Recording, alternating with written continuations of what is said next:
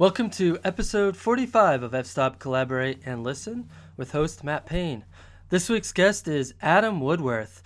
Uh, Adam is a pretty amazing uh, landscape and astrophotographer from the Northeast uh, United States. And uh, he recently transitioned into uh, full time photography. So we talked a lot about that transition.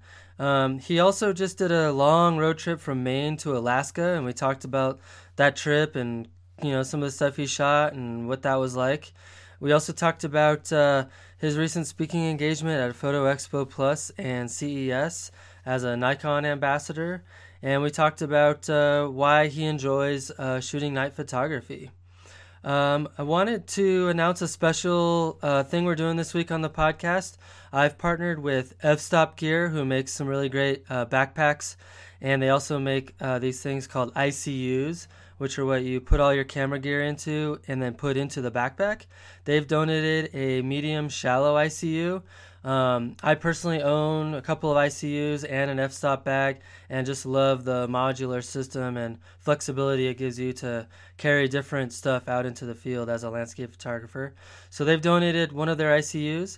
And what I'm going to do is I have a Facebook group um, uh, for the podcast called F-Stop Collaborate and Listen Podcast.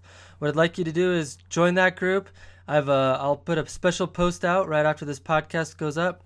And what I'd like you to do is post in that in that leave a comment in that post saying um, what do you like about the podcast and what topics would you like to hear on future episodes and maybe some other guests that you think we should have on the podcast. And then I'll uh, select a winner and uh, they will receive a medium shallow ICU from F Stop Gear. Uh, that's it for this week. Thanks for tuning in, and I hope you enjoy this week's podcast.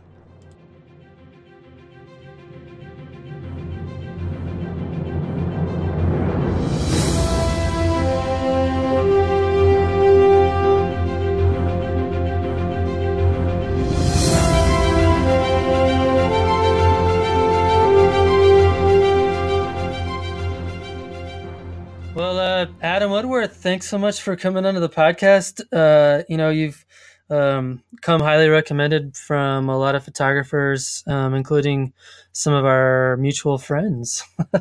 yeah, cool. Thanks, man. Thank you for having me on. Excited to be here. Yeah, absolutely. Um, you know, I've actually been um, following your photography for quite a long time. I, when I first got into photography, for for whatever reason, I got really hooked on night photography and I know that's um, a big part of what you do too. And we'll talk more about that later. But uh, obviously, you know, when you get into night photography, you start trying to search out the big names, and definitely you rose to the top for sure. So um, that's pretty cool. Oh well, thank you, man. It's uh, I appreciate that.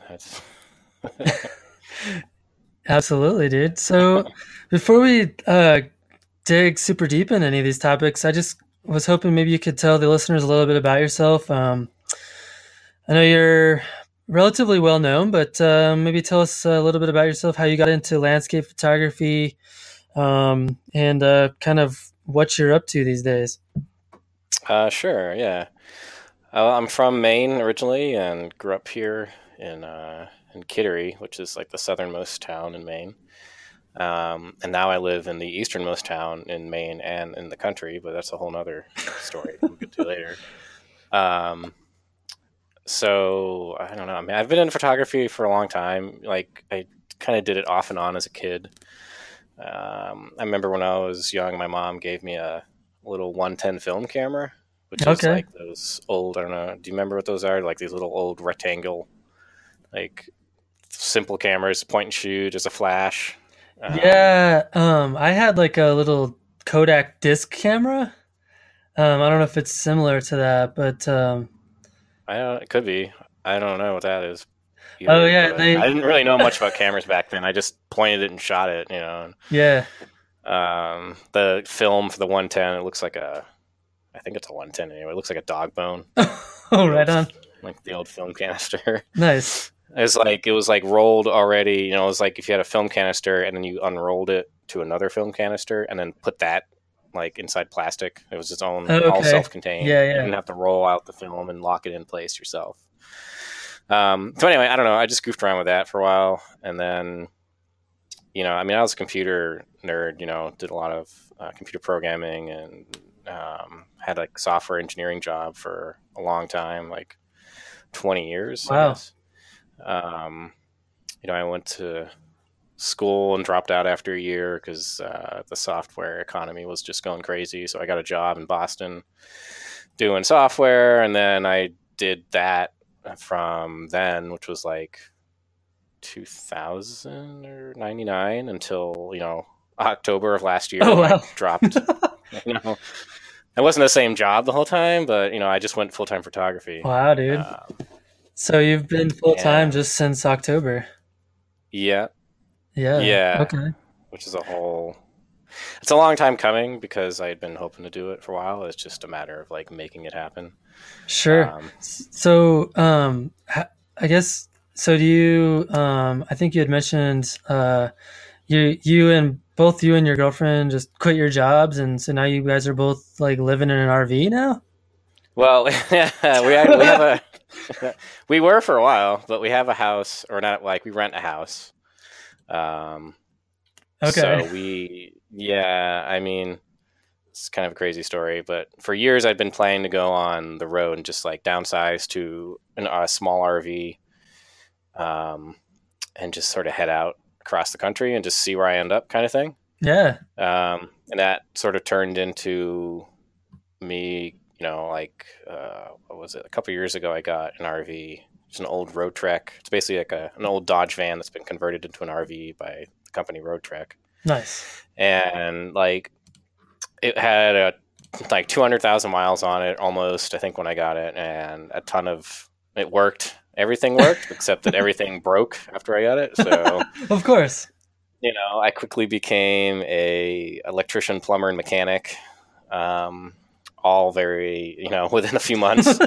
yeah, dude. That's like Um, being a homeowner, right?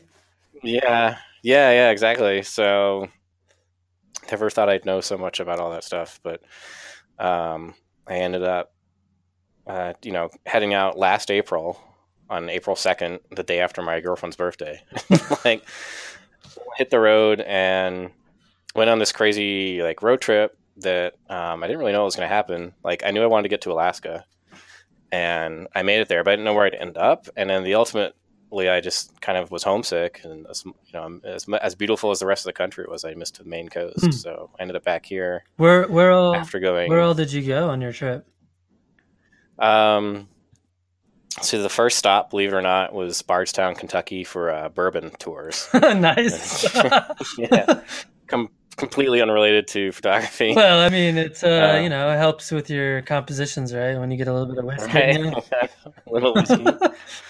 but it was uh, I had my full time job at that point actually, but I had at that uh, like a couple years ago I had worked out a a thing with them where I would work like th- like three weeks a month and have a week off, Sweet. and was reduced pay, but you know it was pretty cool to have a week off. every Hell yeah. So what I was doing on the road was, you know, traveling when I could, which meant like in the morning and in the evening during the weekdays, and then, you know, every month I'd have a week off to go do stuff. Um, so I kind of took me a few days just to get to Kentucky because I had to work during the day, Oh right. you know, from Maine. Um, but I actually did my first photos of the trip were at the uh, old my old Kentucky home, which is the like there's actually an old Kentucky home uh, of the song. nice. um, like that thing they play at the Derby every yeah, year. yeah, yeah, yeah. yeah. Yeah. So there's actually in Bardstown this a pretty old, you know, mansion basic on a hill in town. And my first photo of the trip was of that. it's like very different from what I usually Yeah, right. Um, but it was springtime, so everything was blooming. The trees were kind of nice and budding, and there was like some nice warm light from sunset on it. You know, so Yeah, it's yeah. nice. But uh, anyway, from there, I went over to my first major like national park stop was Mammoth Caves, which was which was cool, but it's definitely not very photogenic. Um, it's like the cave. It's kind of like feels like you're in like a Disney theme park or something Oh. because everything is is lit up with like you know there's lamps inside. There's a ton Right. of people, and I didn't get to go on the cool side where all the bats are, so I just had to go on the side where you could wander around by yourself, but you know, was you and like a hundred Yeah, right. other people. Um, it was still cool though. It's one. That's like uh, witnessing the Um, Grand Canyon from the visitor center kind of a deal. pretty much. I would say, yeah, yeah. Not you know, not the most awesome Yeah. way to see it, but um, and then I went over to uh, my first real like major photography stop was in Colorado at the uh, uh, Rocky Mountain Yeah. National Park, and I went to uh, you're I think you're in that area. I went up to Uh-huh. Estes Park and stayed in the campground there at Rocky Mountain National Park, right near Estes Park for a couple nights. Um, and that was like so we're still in April, right? So there's not a lot of people around, which is pretty cool. But there's also a lot of snow. They had a pretty heavy Yeah. winter, I guess. Actually, year. This year, this spring might be interesting because we've had like almost no snow in Colorado. It's kind of freaky. yeah, heard about that. Yeah, yeah. So I went. There was a lake there. I can't remember the name of it right now, but I walked out to this lake at sunset and then sunrise the next morning, and you know, met a few photographers who chatted with them. But that was my first major stop. That's a good stop. Um, yeah, I just can't remember the name of the lake right now. Um, well, it could have been Um, Dream Lake or. Uh, No, it was one that you like park and then just like a five minute walk to the Oh, of the okay. lake Yeah, or yeah. something like that. Like super close. Um, all the other like I wanted to go out to like Dream Lake or whatever, but everything it was you know I think there was everything was still frozen. Yeah. that's when Dream Lake is cool. Yeah. Oh, is it okay? Not like uh, don't need a reflection. No, I, I, I don't know. I've actually only been there in the winter, so um, Oh, okay. but it's um because you get like really cool cracks in the ice and stuff like that. Um, but Oh, uh, Yeah. but um, but yeah, Rocky Mountain National Park is is pretty cool. Um, I've actually only shot there a couple times. I've not spent a ton of time there. I'm more of a like super backcountry, like wilderness, no middle of nowhere type type guy. But uh, but yeah, Yeah. I love that stuff. I want to do more of that. yeah, Colorado is the Yeah. best for that because we've got some pretty big wilderness areas here. Yeah, yeah. I didn't get to do much of that on the trip because I was like alone and uh, didn't necessarily want to do every like a crazy backpacking trip Right. by myself. But uh, you know, I or certainly was more like hesitant to do that when I got got up north into like grizzly territory. Oh, for sure. yeah. so from Rocky Mountain, Uh, you uh, it sounds like you took an, uh, a right turn, huh? From Rocky Mountain, actually, I went down to um, Great Sand Dunes National Park. Oh, totally. Yeah, awesome. Yeah. So I was there for two or three nights, I think, Okay. um, and got some nice shots there. Um, yeah, man, that's some dark skies right there. Yeah, I didn't do any night photography there because of the. I wasn't there during the um, the new moon, Oh, uh-huh. um, but it was pretty cool just doing uh, just you know shots of the sand dunes. They're like the biggest in the country. I think they're crazy. yeah, it's pretty awesome. Um, so I enjoyed that. Um, and then from there, I went straight over to Moab in Utah. hmm Did like I think the first morning I was there, I got one of the shots I've been hoping to get, which was like a good sunrise shot at Dead Horse Point. Oh, yeah, I saw that on your website. That's nice. Yeah, yeah. I was like, hey, right, it worked first time. How about that? Lucky bastard. Doesn't happen too often. if it was me, it'd be like blue skies. Yeah, and right. Uh, yeah, I just got lucky there. So I I was in Moab actually for about five days or something like that. Um, got a nice night shot in uh, Canyonlands. Nice. And then from there, I went over to Escalante, and I or I went to Goblin Valley for a night and got a panorama there at night. Cool. Um, and then I was supposed to do a hike out in Escalante down to uh, um, I think it's called yeah Reflection Canyon. Oh, yeah, man. Yeah, so I was supposed to do that, but the weather sort of conspired against us, and you know, me and the um, my hiking guy because I'd like I'd heard it was like you know an awful crazy hike, Yeah. like not well marked. So I hired this guy to do it with me, but the weather sort of conspired against us, so didn't end up doing that. Yeah. But you know, Josh Snow was out there just like a day before I was supposed to go out there and got an amazing shot. So you know, Yeah, I- for me. I saw that shot. It was so good. Yeah, yeah. I was like, well, I don't need to do it. Josh did it, so pretty amazing. yeah, dude. That that uh seeing his shot um that inspired me to want to go backpack over there. Yeah, yeah. So it's I didn't get to explore much of that area, but it looks pretty cool. Yeah. the photos I saw. I um, ended up doing some work on my website and stuff. Um, so I desperately needed to f- update my website, um, which is kind of weird to do on a road trip, Yeah. you know, in the middle of Utah. But you know, motivation sometimes isn't always there. I guess Right. when you're out and alone in the middle of nowhere. But um, So where'd you go from uh, from Utah then? I went up to let's see, from Escalante. I had the shortest like visit ever to Zion, not Zion. the other, what's the other Oh, Bryce. Um, Bryce, yeah.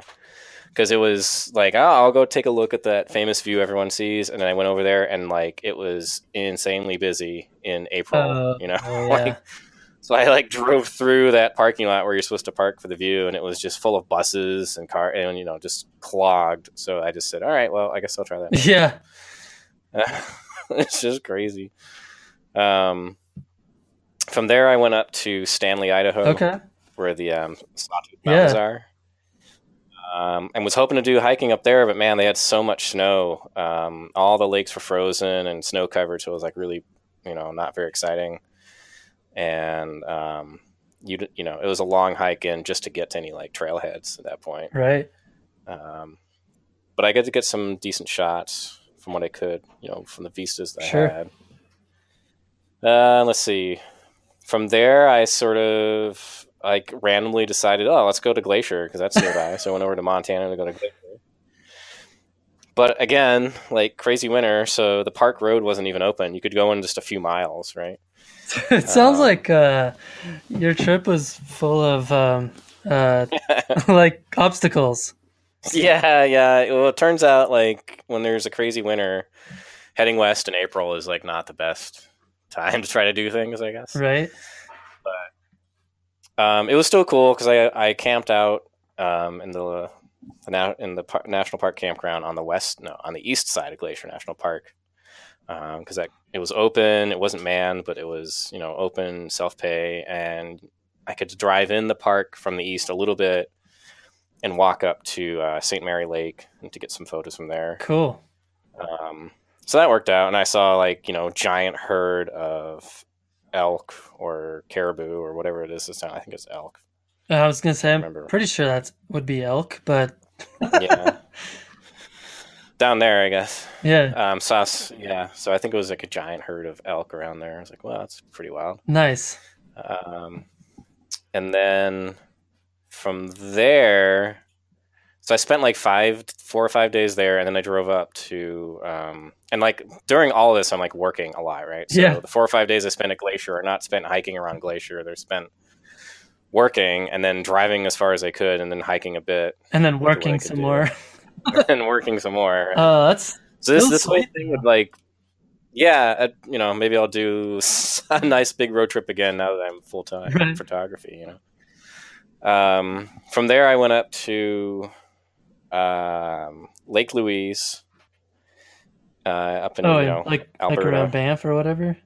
yeah, yeah. So, which was you know. Everyone and their dog has the same damn photo from Lake Right, Louise, right. right? It's just that ref- reflection shot in the lake, and it's beautiful and all that. But when you get there, man, it's like this huge hotel behind you. Oh, and it doesn't. You don't feel like you're in the wild Yeah. at all, right? Not even remotely, man. It's like, uh, you know, tourists everywhere, hotel behind you, cigarette butts on the ground. It's like this. is- Yeah, I always wonder. Um, like, it's funny because you know, like you said, there's so many people that go there to take photos and whatnot, and I'm- it's it's always interesting to me, like that. Um, people will go out of their ways, out of their way to to get shots that everyone else already has of these locations that aren't Yeah. really even remote or um, wild at all. It's, it's Yeah. uh, It is.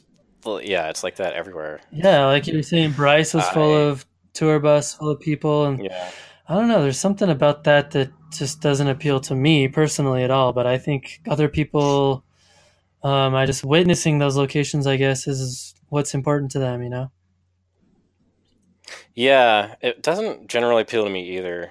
And um, you know, Lake Louise for me was was interesting because it was one of those when I first got into like landscape photography, like ten years ago. Um, I, I think I remember seeing a photo from there. And I was like, "What the heck is that? I've never seen that before." Um, so you know, not knowing anything about you know the world really at that point about the beautiful photo options you can get all over the place, I thought that Yeah. was really cool because I hadn't seen it before. And then so it stuck with me, even though later on I learned it's like you know there's a hotel there. It's, Right. It's kind of crazy. I still went there anyway just to do it. Um, and but yeah, generally like I you know, I like when I was out in uh, in Utah, I didn't even go to Arches National Park because it was so. Even in April, it was crazy busy. There was like a line just to get into the park, uh, like cars down the uh, entranceway just to get into the park. And you know, I didn't bother with um, what's that arch? Oh, oh, that, oh, yeah, right. Mesa Arch. You know, so I mean, it's beautiful, but man, you go try to go there at sunrise or sunset or whenever, it's just full of Right. photographers, um, all standing in a line. So I avoided a lot of that stuff, which I mean, it's all beautiful. It just doesn't really No, I'm to me not- to go. I'm the same way, You know, man. take- like, uh, I don't even live that far away from that stuff, and I still have not been. It's Yeah, because just because of the kind of what you're describing, like it just, uh, I don't know, it makes Yeah. me sick even just thinking about being at a location with a bunch of other people. right. That said, I still did, you know, Dead Horse Point that everyone does, and I just got back from Death Sure. Valley and did Zabriskie Point and Badlands. yeah, I actually saw just now, Uh, like right before we started, Outdoor Photographer uh, tweeted your article. Oh yeah, yeah. I wrote that article yesterday and put it on there. Yeah, that's cool. So, uh, but yeah, I mean, it was, it was cool being out like Death Valley, going to these spots. So I still go to some of the heavy spots, but it's not usually on my like top Right, right, list. right. So what was But in a place like Death Valley, it was so easy. And I, it was totally foreign to me to see it, so it was So pretty cool. what was- what was your ultimate goal in doing this road trip? Um, just to uh, you know go see. Mainly was to get to Alaska and spend the summer in Alaska. Oh, okay, Uh, that's a good reason. yeah. So where did, where did Um, you which end I- up landing in Alaska? Um, I came in from the Alaska Highway, which goes through um, British Columbia and the Yukon. hmm Comes in on the east side of Alaska. Um, it's the only road into Alaska from the east side, I think, and goes into um, like Tok is like the first big town you come from, and you know, big town is like a pretty generous term.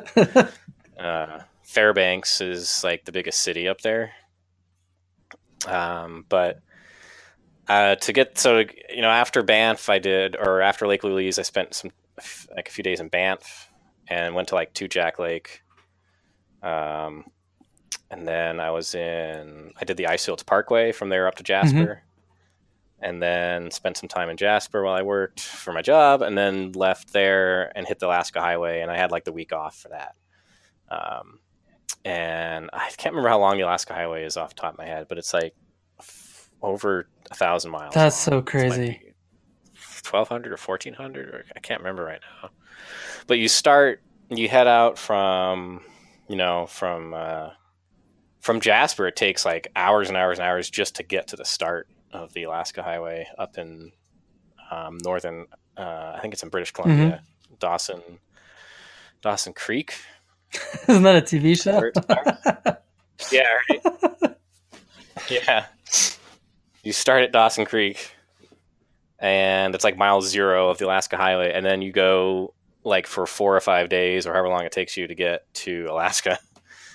Um, and there's no, it is, uh, it's known, you know, for a reason because it's like there's nothing on the highway. There's some services here and there. Um, you know, like every hundred miles or so, there's a roadhouse, which is like a restaurant, lodging, a gas station, convenience store. maybe. right. And everything I'm sure is Um, like super expensive. Yeah, I I don't remember if how like I was in an RV, so I didn't do any lodging. Right, I just parked Yeah. for free everywhere. But I don't know what the lodging's like. Um, I remember eating in a few places. I don't remember it being like Okay. insane, but um, it was you know you're on this especially when i went out in i think i was hitting it in like early may the alaska highway by the Mhm. time i got there it was pretty Hmm. empty um, but it's a pretty crazy like amazing drive like you're going through i mean initially there's it's just kind of like the not a lot just forest up in like uh, british columbia you're going through. But then you get up to like the british columbia you know the mountains up there the rocky mountains canadian rockies and northern in bc up there. And um, you go through a couple provincial parks. And then there's this place called Liard Hmm. Hot Springs. And it's a natural hot spring that you can go in. And it was the busiest spot I saw on the whole Alaska highway. You know, like the, it was full of people. And you're like in the middle of nowhere like absolutely middle of nowhere. Um, but it was pretty cool. A little hot spring action. And then from you know still like a long haul from there through the yukon over to alaska. Um, the whole thing that is, was just an experience in itself you know? And there's like at one point on the highway there's wild bison everywhere Oh, you have to wow. watch out for. Um, when i went through i only saw a few when i came back in july there was like just tons of wild bison like laying down the side of the highway That's crazy. So where did you where did you finally end up? Well, I kind of went all over Alaska. I basically drove on every road you could drive on because there's only like six roads in Alaska. Okay. there's like it's a huge, huge state, but um, only the like southern half of it has like any highways. Right. Uh, really, um, there's you know the highway from Fairbanks down to Anchorage, and then down to this the uh, Kenai Peninsula hmm and then there's like a highway that goes over to Valdez, and then there's a bunch of other towns on the coast like Juneau and um, other ones I'm forgetting. Like, I'm forgetting the name right now, but like you have to like go either a different way in from Canada or take a boat to these places or fly to these places. Yeah, I know So- my um my roommate in college. He he went and spent every summer in Skagway, Alaska. Yeah, yeah, I think that's down in like the uh, Inner Passage maybe or something. I can't yeah, remember. it's yeah. I think most people get there by cruise ship. Yeah, yeah, it's there's a lot of like amazing scenery down there. Um, on the southern, like the Panhandle Inner Passage, whatever they call it. Yeah. So But, so know- so this road trip, like, did you come away with it feeling like more enlightened or inspired? Like, what was the what was the outcome of of going on such a long trip? Uh, I know it was a mix. I got some amazing photos, and you know, the I my favorite part of the trip was probably my girlfriend and I rented this van approved for gravel gravel highway travel and drove 400 and something miles up the Dalton Highway, which goes up through the Arctic Circle up to uh, Dead Horse, which is like a few miles from the Arctic Ocean Wow. and like it takes it took us like two days just to get there because it's 400 something miles long um, and it's a dirt road so you're not going fast Right.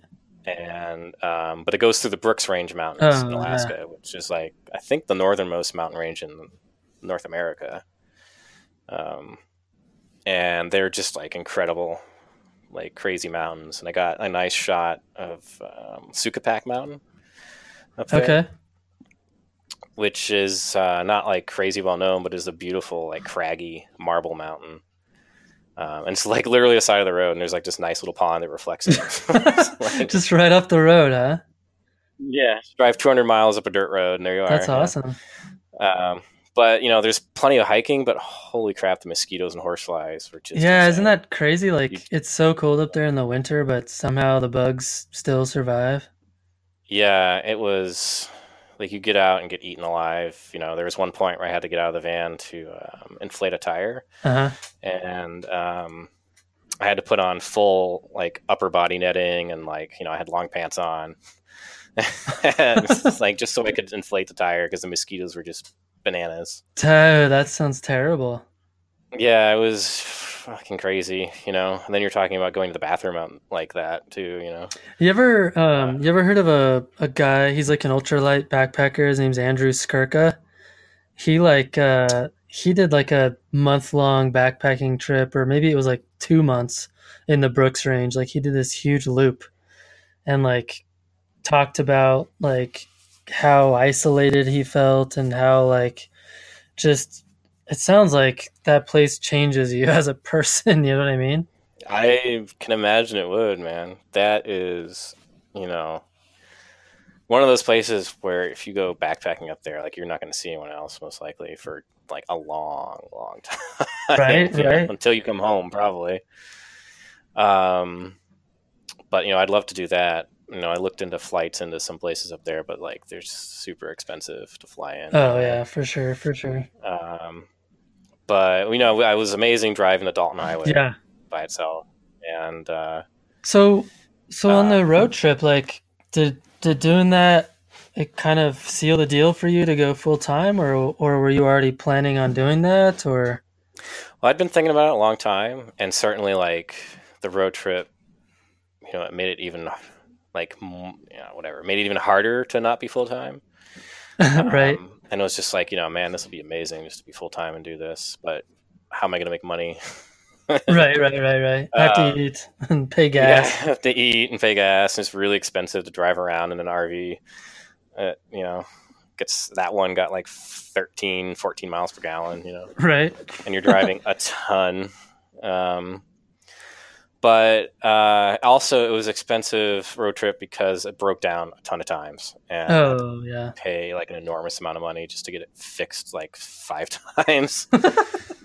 yeah, we had this is a whole bunch. That's a whole nother story of like, the, you know, freaking being stranded in the middle of nowhere in Alaska and having to get towed, and then like the generator mounts breaking and having to like tie the generator on, Oh my god.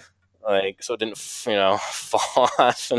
I mean, you're not exactly making it sound luxurious. no, like, you know, it was an old RV, man. It's the way it went. Yeah. that one. But um, it was, uh, you know, it was an amazing experience, and like I got a lot of good photos, and um, but it did make me realize how much I, you know, also love the Maine coast. Yeah, oh I yeah. missed it as well. You know, just it was home. So, so what what finally convinced you that you could um, transition into being full time? um, well, like I think it was just you know looking at what I the income I'd had over the past few years, photography, and you know being able to do workshops and make money that way, Mhm. and you know income from video tutorials, and then just kind of wanting to do it and being sort of tired of of not being able to do photography full time and having another job. Although the other job provided you know benefits and like healthcare and stuff like Yeah, that. Yeah, right. Um, so it was super scary, but um, I just decided one day, I think it was the beginning of September last year, that I was like, all right, let's, we're gonna, you know, my girlfriend and I at that point were getting ready to move to Lubec, Maine.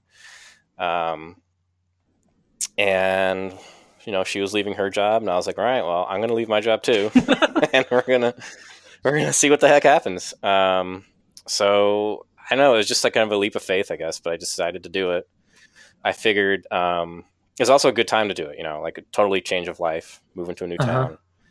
Um, if I don't do it now, when will I ever Right, do it? right, right. You know, I would probably feel like I was stuck with the other job because I needed to make money to pay the bills to live and all that. If I didn't do it, and it just seemed like the right time to just you know make a huge change in all directions, just let it go. So, so how are Um, you leveraging that change to um, sustain sustain your business? Because I know, like I um, I got laid off from my job about two weeks ago. Yeah, and so I've you know I've been kicking around the same kind of idea, although like I'm a little Yeah. less um, transient because I you know I'm married. I have a ten year old son. Um, I have yeah, stuff, although not a ton of stuff. So, but you know, it's can't let your kids starve. yeah, and so it's like I'm okay if I'm eating like beans and rice or whatever, but like I don't know, like having another person you're responsible for kind of changes your thought process a little bit. So, um, yeah. like I've been thinking about it myself, and it's um, I don't know, it's it's scary. it is totally scary. That's why it took me so long to do it too. You know, um, Yeah, yeah, I'm I'm still like terrified, like pretty regularly. Uh, you know, I Yeah. I you know is there's there's been quite a few nights where I wake up in the middle of the night and then freak out and start like, you know, can't get back to sleep because I'm super worried. Uh, right, and you're like, maybe I should find a job. Find a job. What the hell am I doing? What the hell? What was I thinking? This is a stupid. um, but it's you know it's working out. It's you know I mean I didn't just jump in without any money. You know, luckily I had some savings, right? But sure. um, and it was I was fortunate for the, for the first few months up until just recently. I was busy with um, various things for like speaking for Nikon at a couple events, some articles I was writing for Outdoor Photographer and Digital Photo, and uh, you know some other things. So I had income already coming in for photography for mm-hmm. the last few months. But now I'm at the point where like I just finished, you know, the CES Expo, and I don't have anything scheduled for like photography income until like this summer when I hold workshops. Um, yeah. So I'm still sort of like settling into it in a lot of ways too. Right. So let's transition a little bit. Tell me a little bit about like Photo Expo Plus and like speaking at CES for Nikon. Like, I guess um, I'm curious. Like, how did you get into those gigs and like what did you speak about and um, kind of what what would you say to other people that haven't been to a to an event like that? Well, um, let's see. Like I, you know, Nikon invited me to speak at Photo Plus Expo the first time like three years ago. Um, I guess that would have been the 2015 Expo, and mm-hmm. I had already worked with them on a few um, things before then. So, or at least one thing. Like they, like going back like further. Um, they asked me to work on a, a, project with the Nikon D810A a few years ago. Yeah, I think I remember that. Yeah, so which was crazy and awesome, um, and that's sort of its own story. But they, I'd already worked with them, so they asked me to speak at this expo, and I was like, "What's this expo?" And I looked it up, and I was like, "Yeah, hell yes, I'll speak at this expo." Like, of course, I'm going to say yes to an invitation like that, right? Um, right. So I've done that for. I've been lucky to do that. You know, they had me back another two years. So I've been there for three years, and then they had me to um, for the first time at their uh, their stage on in the uh, CES Expo in Las Vegas just a couple weeks ago. Um, and I talk about my, you know, landscape astrophotography mostly, right? And mm-hmm, kind of the mm-hmm. techniques for it, but also a lot of the stories behind the images, which I enjoy doing because it's not just here's an image and here's the details. It's like this is how I got to this location. This is how I planned it. This is all the crazy stuff that went on behind it. You know, right? And here, here's where you can put your tripod. Here's not quite kidding. that specific, but yeah. Um, That's cool, man. I I would love to be able to do that. Um, um, I think especially like night photography. I can I can talk about that shit for hours, but um, have you had had you had a lot of um, public speaking experience before that? Um, only at like at camera clubs, which oh, uh-huh. are anywhere from like you know you might have twenty people or eighty people depending on the sure. size of the club, right? And the first camera club I spoke at was in Portland, Maine. I think there was about eighty people there. Nice. But before that, even um, when I was I lived in uh, Cambridge, Massachusetts, next to Boston for about eleven years. Yeah. And like, I guess to go way back to the beginning of this conversation, I had, you know, I goofed around with my camera when I was a kid. And then I got a 35 millimeter, like, you know, film SLR when I was in high school and kind of screwed around with that, but didn't do a whole lot. And it was serious about photography, like, for a long time. But in the, like, early, like, the mid 2000s, I got into video. Mm-hmm. Um, and I got like a, like a nice fancy video camera and started doing um, like videotaping uh, comedians at this comedy club in uh, in Cambridge and just making DVDs for them and stuff just to kind of get experience. And then I made a couple short films and did some film festival stuff, which led me back into photography. But for the films, like I had, I would screen my films in front of my friends and their friends and all the cast and the friends of the cast and all that um, in a theater in Cambridge, the Brattle Theater, and I would like rent it out and do this, and there'd be like you know sixty to hundred people at the showing, maybe, or it's like fifty to seventy people, something like that. Uh-huh. so that was those first two times doing that were actually like a big help. Nice. So doing like a camera club for 20 people was like not a big deal, um, or 80 people even. And then for some reason, I mean, I'm definitely nervous when I get up on stage.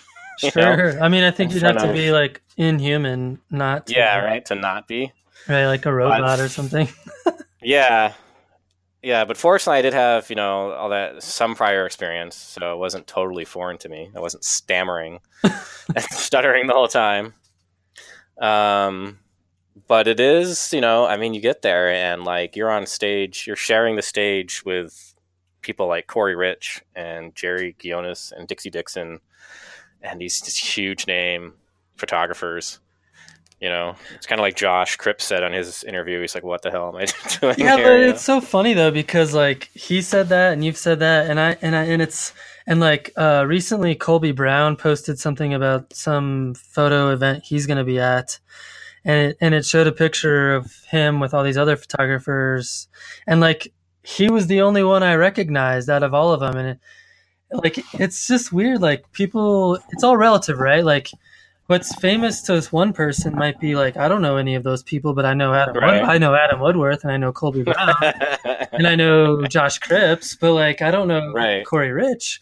So it's just funny. Like if if you're super into landscape, like it's a different world. I think that um, Yeah, no, it's just true for sure that there's a, just a different different people are known in the landscape community, right? yeah, totally. and uh, uh, but like Joe McNally's on a stage, like everyone knows who Joe McNally is, Sure. just because probably Googled for photography tips a long Right, time like ago. how do you shoot a headshot?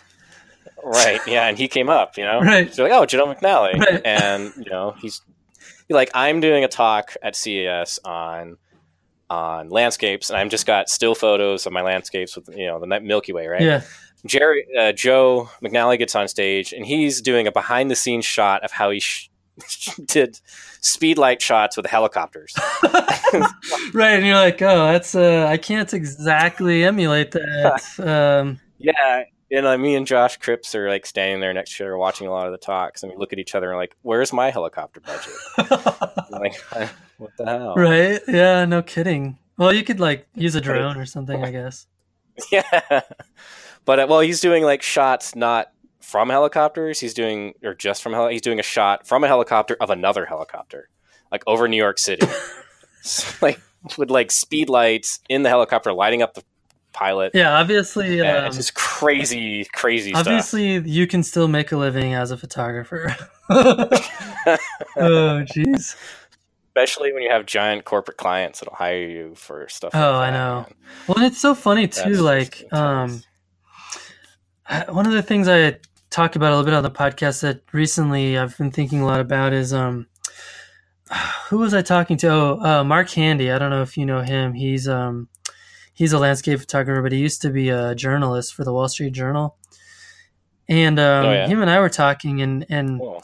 yeah he he he we were kind of talking about like um like there's a lot of luck involved in becoming um known becoming a known entity um i mean obviously you have to have all the skills and everything like that but there's hundreds and hundreds and hundreds of landscape photographers that have all the skills but not everyone gets Yeah. lucky enough to like have their own gallery and Yeah. stuff. Like, i mean it, there's more to it than luck but you know he was saying like he got really lucky because um i can't remember like he like lived down the street or something like that from like peter lik's gallery and like got in good with Yeah. the guys that were directing peter lik's gallery and then they're like well do you want to be in this gallery? And like it was just kind of like who you know kind of a thing. And it's funny like i i feel like um it kind of works that way in landscape photography too like if you look at all the a lot of the big names in landscape photography and a lot of the people that aren't big names there's sometimes not much that differentiates them um, artistically anyway Yeah, no, that's definitely true. um, I I don't know what it takes to become known or anything. I just got you know, I, I think if if I was starting out now I would would not be where I am because I you know, I started night photography back in like twenty ten. yeah right when like no one was doing it Yeah, you know, and I wasn't wasn't really doing my like stuff that's really good until a few years after that Mhm. for night photography, right? So, yeah, back when there's like a smaller market and you're um, there's a whole lot fewer people doing, you know, the Milky Way. It's probably easier to get people to notice your work, I guess. hmm hmm Um, and then I, you know, yeah, I don't know, man. I mean, I got lucky with with some breaks with uh, Outdoor Photographer magazine, Luminous Landscape website, and stuff like that. Um, but it's so hard now. I think there's just so many good photographers, you know. Yeah, it's um, you know, it's what what people latch onto and what becomes popular, and and people become super well known all of a sudden out of nowhere, um, just because they were able to capitalize on on something quickly. Yeah, yeah. I mean, the whole social media thing is like a whole nother ball of wax. Yeah. it's like just a whole nother animal, and I'm not very good at it, man. Like I, like I only have 2,500 Instagram followers, and I just recently crossed like the 2,000 mark. um, and like I don't, you know, like I I didn't even know what an Instagram story was until the other day when the Nikon like uh, marketing uh, PR people were with me at CES and like wanted to do a story with me on Instagram. And I was like, "What's a story?" like, That's awesome, I was like, oh, okay, cool. Yeah, so like, so I'm super bad at at social media. right? Well, Um, Yeah, I, I'd like to say that it's not all just social media savviness. I think, it, you know, there's a lot of different variables that get woven in, and and some people take off and some people don't. It's it's one of the things that constantly mystifies me personally. But um, and I'm not like Yeah. mad or salty about it. I'm just I'm curious as to oh yeah, it's like why I you know I like why that guy but not this guy. You know? yeah, exactly. I don't know, and Instagram's weird too because you can't share people's stuff like directly, Right. right? Not not easily. So, like, like, not with another. Yeah. Not- yeah. So like you'd have to like take the image and tag them and like you know share it on your own account and tag them or something. And I guess that means you'd have to get your images shared in like one of those big Instagram hubs. I mean, I've had Um, mine shared on big hubs, but Yeah. it doesn't really. Yeah, I don't know, man. I don't know, man. It's it's it's funny. I don't know. Um. Anyway, Yeah. so tell me. I Yeah, go ahead. Yeah. I was gonna say I did a lot of stuff with Facebook back in the day before Instagram was like what it is now. Well, yeah. Now and now Facebook, the algorithm is just crushing small pages. Like, unless you want to pay, you're not going to get seen. Yeah, yeah, and I just these days, man, I just post my stuff and like, you know, I, I'm lucky that I have you know a blog with Outdoor Photographer and I can put stuff up there and um, you know have other outlets once in a while, but uh, I don't know. I I'm not good at social media by any stretch. and it's weird. Like I'm like, you know, I have all this money tied into like camera gear and do all this like work to do the photos and go to the location, do all the planning, do like editing, and I'm really like, you know, happy with what I got. And then people see it on a postage stamp on their phone, you know. Like, Yeah, right, right. At 1.2 megapixels. right. It's just like the payoff is like not, you know, for social media is really weird. But you know, it does make you feel good when people like you know see your work and like it and talk to you about it. And, you know, Sure. No, I agree. get feedback and all that. So it's just a strange world. It is. It It is. is. Yeah. So, so why night photography? Why not night photography? I guess right. It's fun. um, Like, how did you get hooked into it? I you know, I guess you could say that technically the first time I tried to do landscape astrophotography was. Oh my god, probably like 20 years ago. Yeah. um, with film cameras, and I was on a fire tower in New Hampshire, and just like I had no idea what I was doing. I just took like a bulb shot, thirty seconds or a minute, I don't know, with the full moon up over um, just the the woods, and like you know, I think we could see like Portsmouth, New Hampshire in front of me. Like it wasn't an interesting shot, Uh huh. but I was up doing photography at night, and it was, you know, when I got the the image back from the lab, you know, the developed image back from the the lab that I took it to, I was like, oh, that's pretty cool.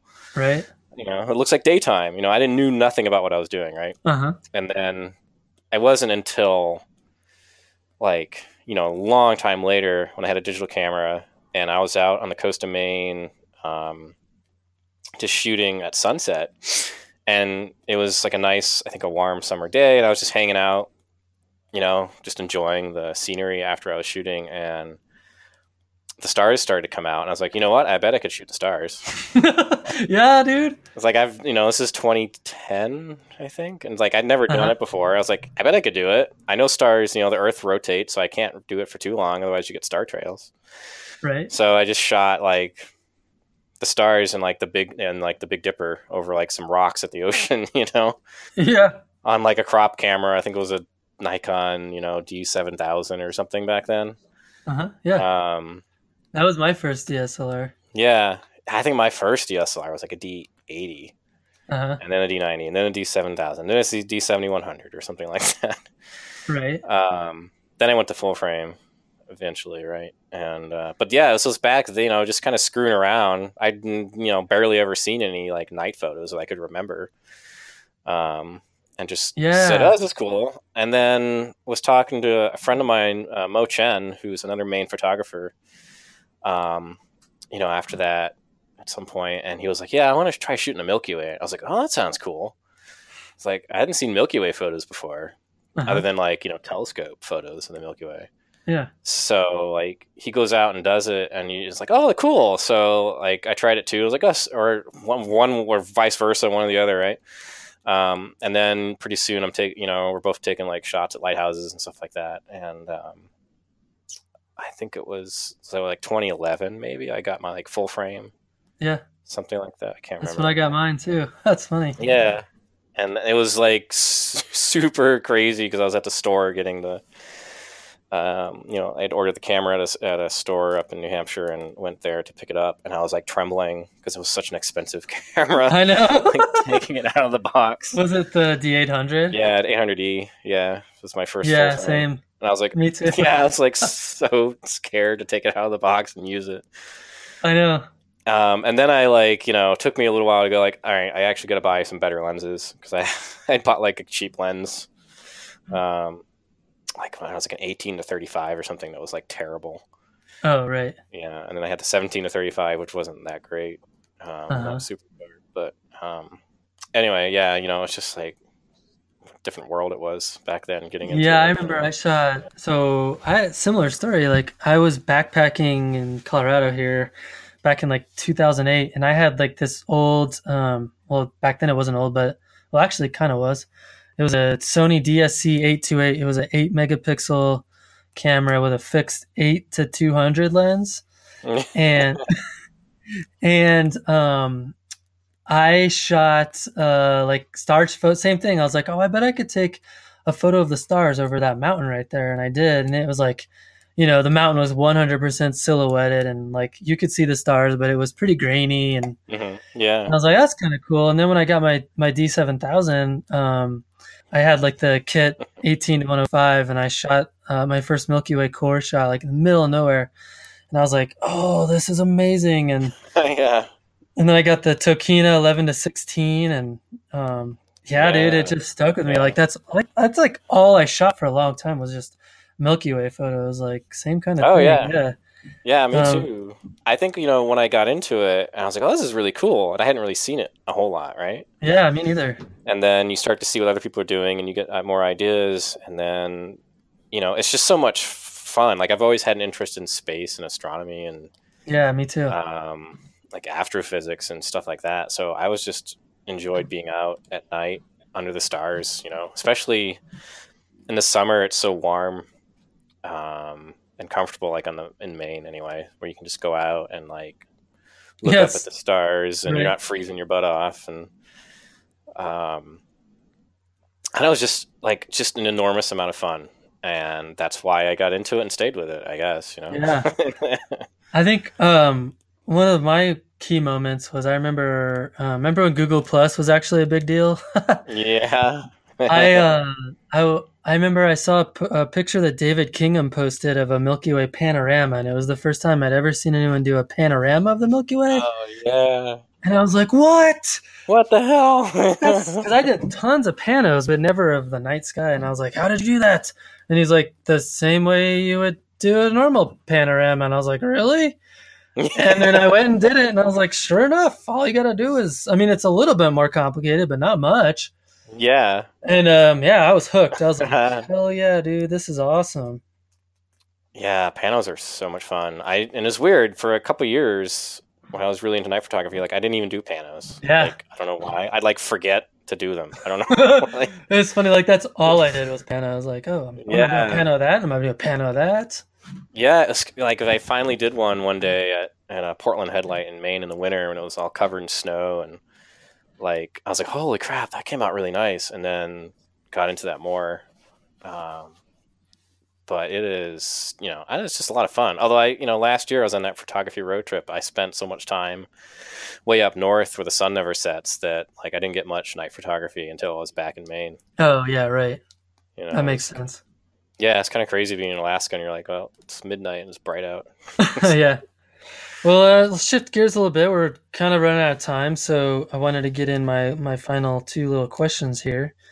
So, based on the name of the podcast, um, F Stop, collaborate and listen. Um, what uh, advice do you have for other landscape photographers, and maybe put a little twist on it? Uh, maybe people that are hoping to pursue night photography. Oh man. Um, well, I think like in general for landscape photographers, I'm gonna go with like uh, the stop part and like don't forget when you're out shooting to just stop and take it all in. Like it's so easy to go out and get so focused on your composition with the night sky, especially if you're out like under the northern lights, um, where things are going crazy and you got to move fast Mm-hmm. or you're under like a sunrise or sunset that's going crazy and you don't have a few minutes for it like Yeah. don't forget to like stop and take it all in yeah. um, don't forget you have two eyes and they don't have to be glued on the camera screen the whole time Right. because it's so easy to get out there and then be like yeah i saw you know i have these amazing aurora photos but i don't remember what it was like, like Right. actually being there Yeah, sometimes it's hard, man. Like, um, especially those like sunsets and sunrises. Like, oh yeah and they only like for like a minute maybe you get this amazing light and then it's gone right uh, yeah, just- exactly.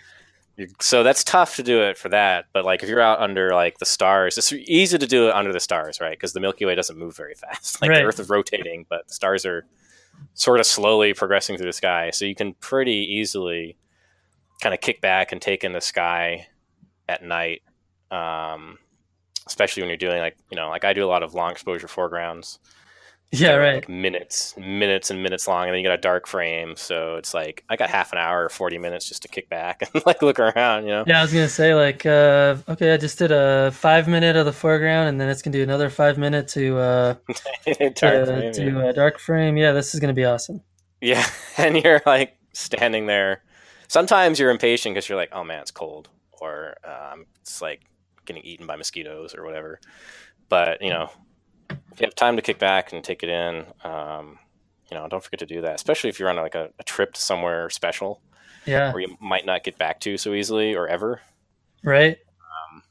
don't forget to remember what it looks like with your brain. Yeah, no kidding. You know, I remember the first time I was under a huge aurora storm. It was like a KP7, and I was far enough north up in Newfoundland that I was able to like see it just kind of go off like over my head and behind me and all over. Oh my god. You know, and I was like, it's not Iceland, but man, it was intense. You know, and I yeah, got- dude. luckily I was able to take in plenty of just like enjoying it moments. That's cool. Um, as far as like for like tips for people getting into night photography, you said. Yeah. Um, man, I guess. Uh, you know, my like if you really want to get into it, I would say don't skimp on the gear at first. And it's Right. something that like I've done plenty times where I'll get into something, whether it's printing or you know photography or something else with photography or like deep space photography or something. or You'll buy like, you know, the kit lens, the kit camera, and and like, like, it why? only works. Why? Why? Yeah. Why do the stars have so much coma? Like, yeah, oh, yeah, nothing looks right. Didn't buy a good lens. Yeah. So I suppose like if you're just getting into it and want to get the gear, like you know, get a and you can certainly take amazing photos with crop cameras like For sure.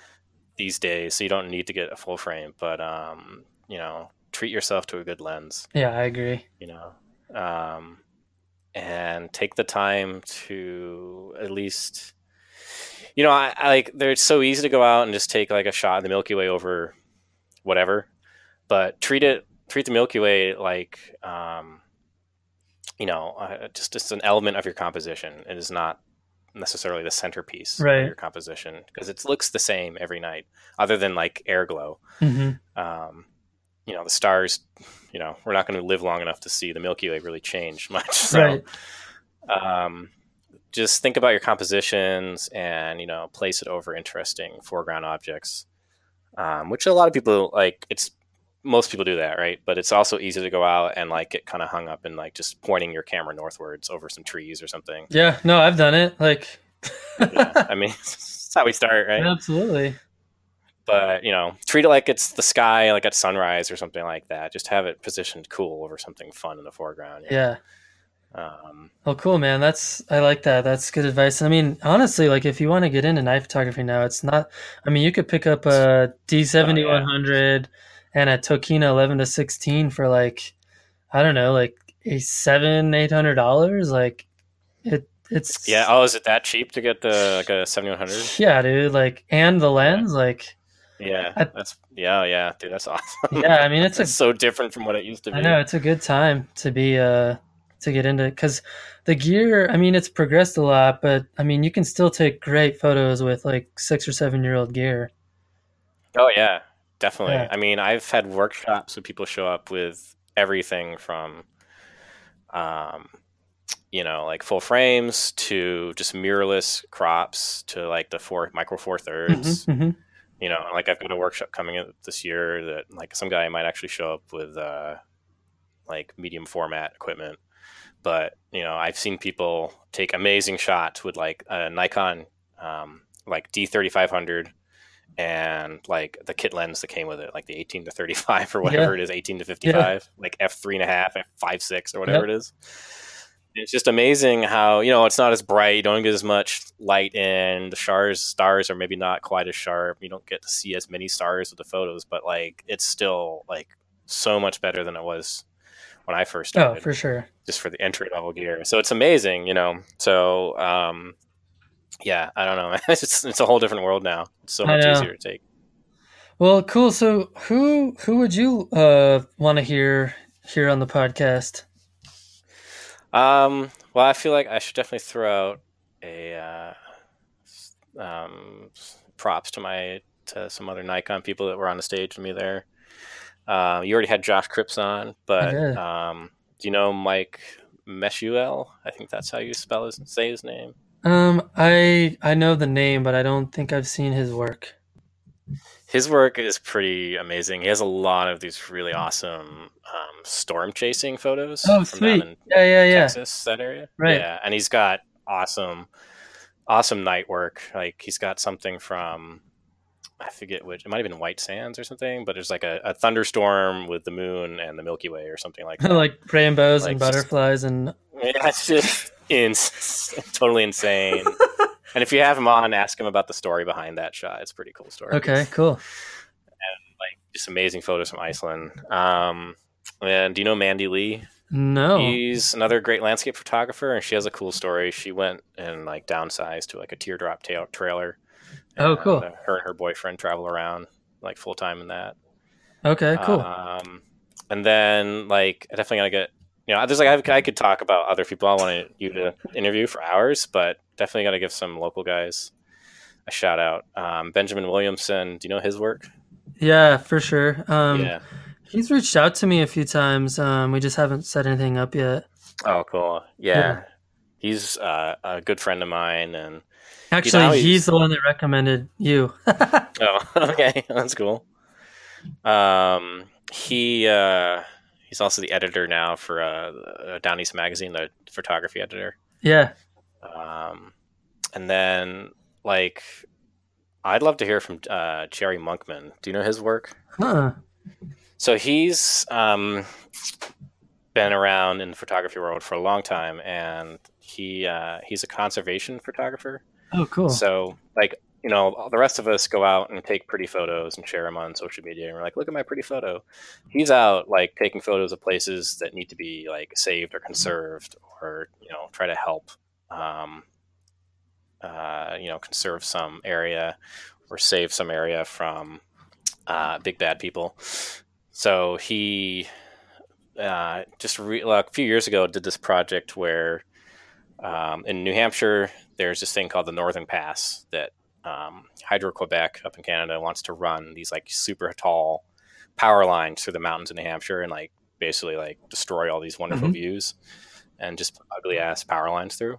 Um, so he um, made a f- documentary film about that whole project and like the negative impact on it and interviewed a lot of people who would who either refuse to give up their land to the company because the company is basically like trying to buy everyone's land mm-hmm. from them um, so he interviewed a lot of people who would just for like refuse to give up the land or whose land abuts where they want to put the towers and um, so he's like actually out there trying to make a difference it's like um, do important things other than just take pretty. Yeah, that's you know? that's that's actually a great fit for the podcast because that's a topic that we talk about quite a bit, and um, I'm actually trying to yeah. raise some money for like a, a landscape conservation award. So um, that that that would be a great fit for the podcast for sure.